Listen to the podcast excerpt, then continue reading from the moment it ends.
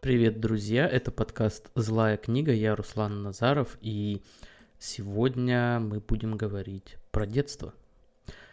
Дело в том, что как-то последнее время быт заел, э, всякие неурядицы, э, и все это накладывается на какую-то депрессивность, и вот это все, и погода, и зима, и всем нам хорошо известные проблемы, и поэтому хочется вернуться к чему-то чистому, светлому, я не знаю, и поговорить о детстве. И я решил выбрать темой тему «Как стать философом в 14 лет», потому что я ассоциирую себя достаточно сильно с философией, и это не стало моим профессиональным призванием, и я никогда не собирался этим профессионально заниматься, но по факту я очень много времени этому уделял э, и раньше, и сейчас, и считаю, что это интересная, важная штука философия, несмотря на то, что по всему миру уменьшается количество а, людей, которые а, поступают, учатся на философских факультетах. Возможно, это и правильно, потому что нам больше нужно дата-сайентистов, да? Но, тем не менее, философия нужна. И нужно помнить, что э, многие а, великие философы, великие ученые, физики, они э, так или иначе от, занимали какую-то позицию философии, разбирались в ней и отталкивались от нее. В частности, наверное, самый знаменитый пример это Эйнштейн, который говорил, что ему помогло в его разработке его идей, знания и философии Канта, и философии Маха, да и сам Мах был э, физиком.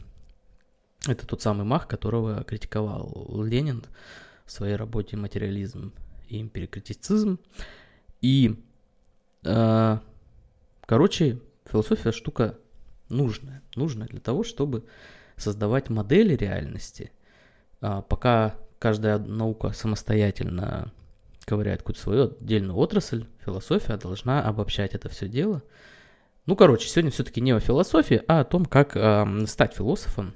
И я решил поговорить именно о какой-то своей истории, потому что я думаю, она, не знаю, насколько она интересная, но она, по крайней мере, реальна, и э, о ней можно поразмышлять на досуге.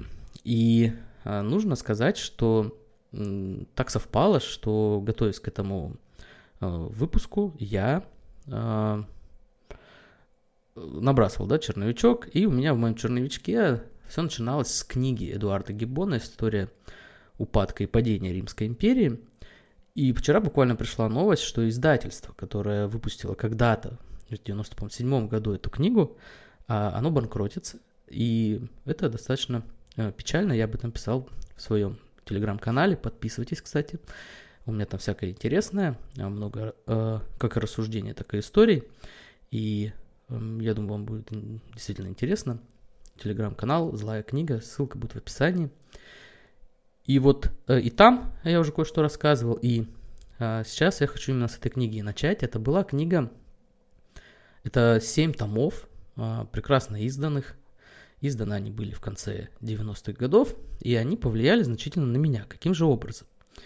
Дело в том, что в 99 году, когда мне еще было 12 да, лет, родители через своего знакомого купили эту книгу. А, ситуация в том, что в те годы было очень популярно а, заказывать книги через журналы. А, книги вам приходили, и вы могли их перепродавать. В принципе, этот знакомый так и этим и промышлял. Уж я не знаю, за какую сумму эти книги были приобретены, но это были 7 томов и достаточно необычные темы, да, Римская империя, история, что это такое, и эти 7 томов, я не знаю, что я думал первое время, но на ближайший следующий год я посвятил чтению этих книг, и для меня многое изменилось, потому что я вывел из этих книг э, несколько таких э, правил. Во-первых, очень круто написать большую книгу. Во-вторых, э, я очень завидовал, что вот Эдуард Гибон написал такую книгу, он такой известный чувак, и вот я и тут, блин, мне тоже так хочется. Но в то же время э, я убедился, что для того, чтобы написать такую книгу, надо очень много постараться. Сам Эдуард Гибон писал эту книгу, по-моему, 20-25 лет.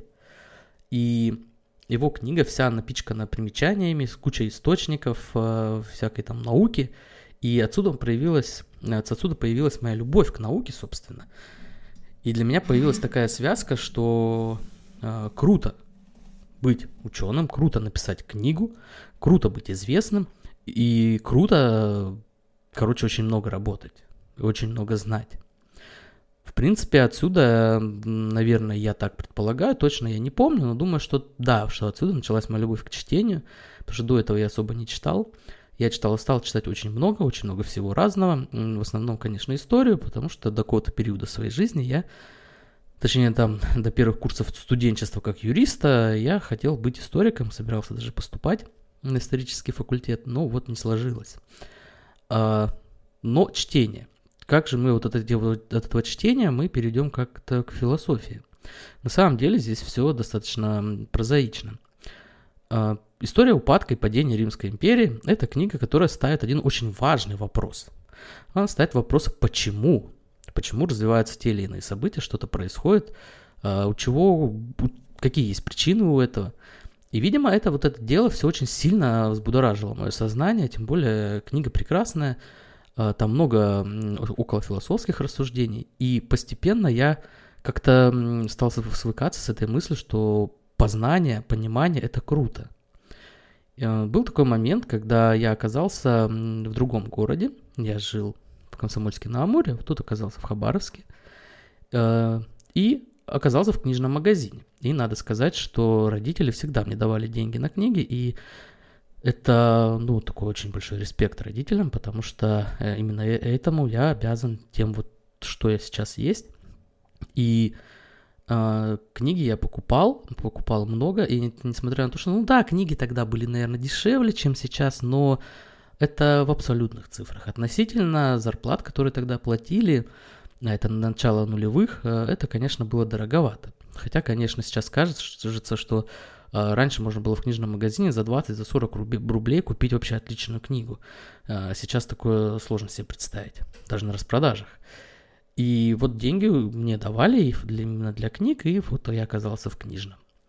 Это был такой интересный книжный в Хабаровске, не знаю, работает он сейчас или нет, достаточно огромный. И больше всего меня там восхищало то, что там стояли еще старые советские стеллажи книжные, такое массивное дерево какое-то, что-то такое внушающее уважение, трепет. Э, хотя, конечно, уже признаки времени, естественно, были, и на первых рядах лежала всякая популярная Э, ерунда, но это меня особо не интересовало, я каким-то макаром мимо этого всего популярного проскребся до самого потайного какого-то уголка, и там я обнаружил книги по философии и обнаружил э, книги, обнаружил э, такую зелененькую книжку, двухтомничек, э, зеленая обложка, э, золотые буквы, белоснежные страницы, внутри хорошая печать, вот это стало эталоном, короче, для меня на многие годы вперед хорошей книги.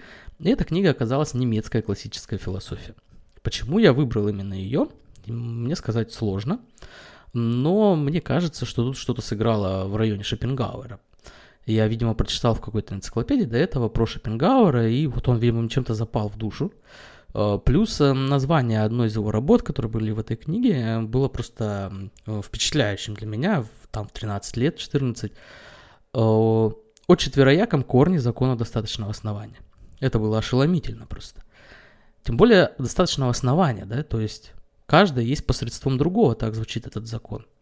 И вот это каждое есть посредством другого, это практически открытие для ребенка, который мучился вопросом, так почему же пал, пала Римская империя?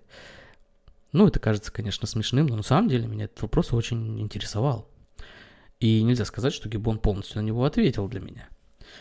А, но, итак, вот, я эту книгу увидел, я ее купил. И надо сказать, что с первым томом, там вот где был, было про Шопенгауэра, а, я справился достаточно за короткое время. А вот второй том давался мне сложно, и, наверное, где-то после 20 я только его прочитал. Но, в принципе, влияние на меня именно оказал этот первый том, э, Шопенгауэр, Э, с его достаточным основанием. Там был еще, по-моему, Фихте, э, тоже с его э, таким страстным описанием необходимости, причинности. И меня настолько вдохновило и восхитила сама идея необходимости, что э, я даже писал про вот эти слова, что каждый есть посредством другого, или что все необходимо. Я писал на каких-то тетрадях, э, чуть ли не школьных, э, и однажды даже в приступе восторга я написал, нацарапал это на диске, не знаю зачем, но просто так, вот мне просто эта идея очень нравилась. Здесь же нужно понимать, что ребенок, подросток находится в достаточно сложной ситуации, все мы помним, и у него бывают всякие многие, всякие проблемы, их много, такого личного характера, школьного характера, всякого характера. И, естественно, ребенок, если он начинает что-то там читать, размышлять, он пытается найти для себя ответ на вопрос, почему так все произошло. И вот этот вопрос, собственно, я и пытался ответить, в том числе через философию. И поэтому мне нравилась эта идея необходимости, потому что, черт возьми, если все необходимо, если у всего есть причины, то круто жить. И не то, чтобы э, я какой-то плохой или со мной что-то не так, а просто так необходимо. Эта идея долго меня вдохновляла, но в какой-то момент, э, который теряется в моем сознании, в памяти, я неожиданно пересел на идею свободы воли человека. Для меня это стала главной темой для рассуждения и чтения. Э, так я постепенно познакомился с Сартром и философией Льва Шестого – но от этих тем э, я э, резко, опять-таки, э, вот эти переходы, они почему-то абсолютно стерты у меня в сознании, я резко перескочил к, к теме антологии, которая занимается вопросами, что такое бытие, существование и тому подобное.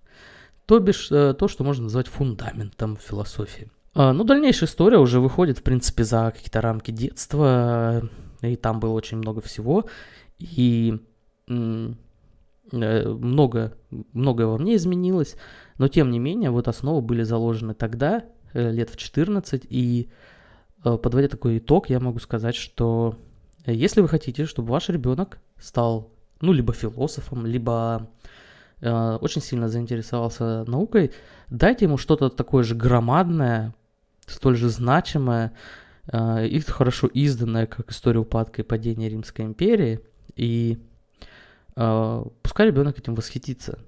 Пускай для ребенка станет какая-то проблема в этой книге.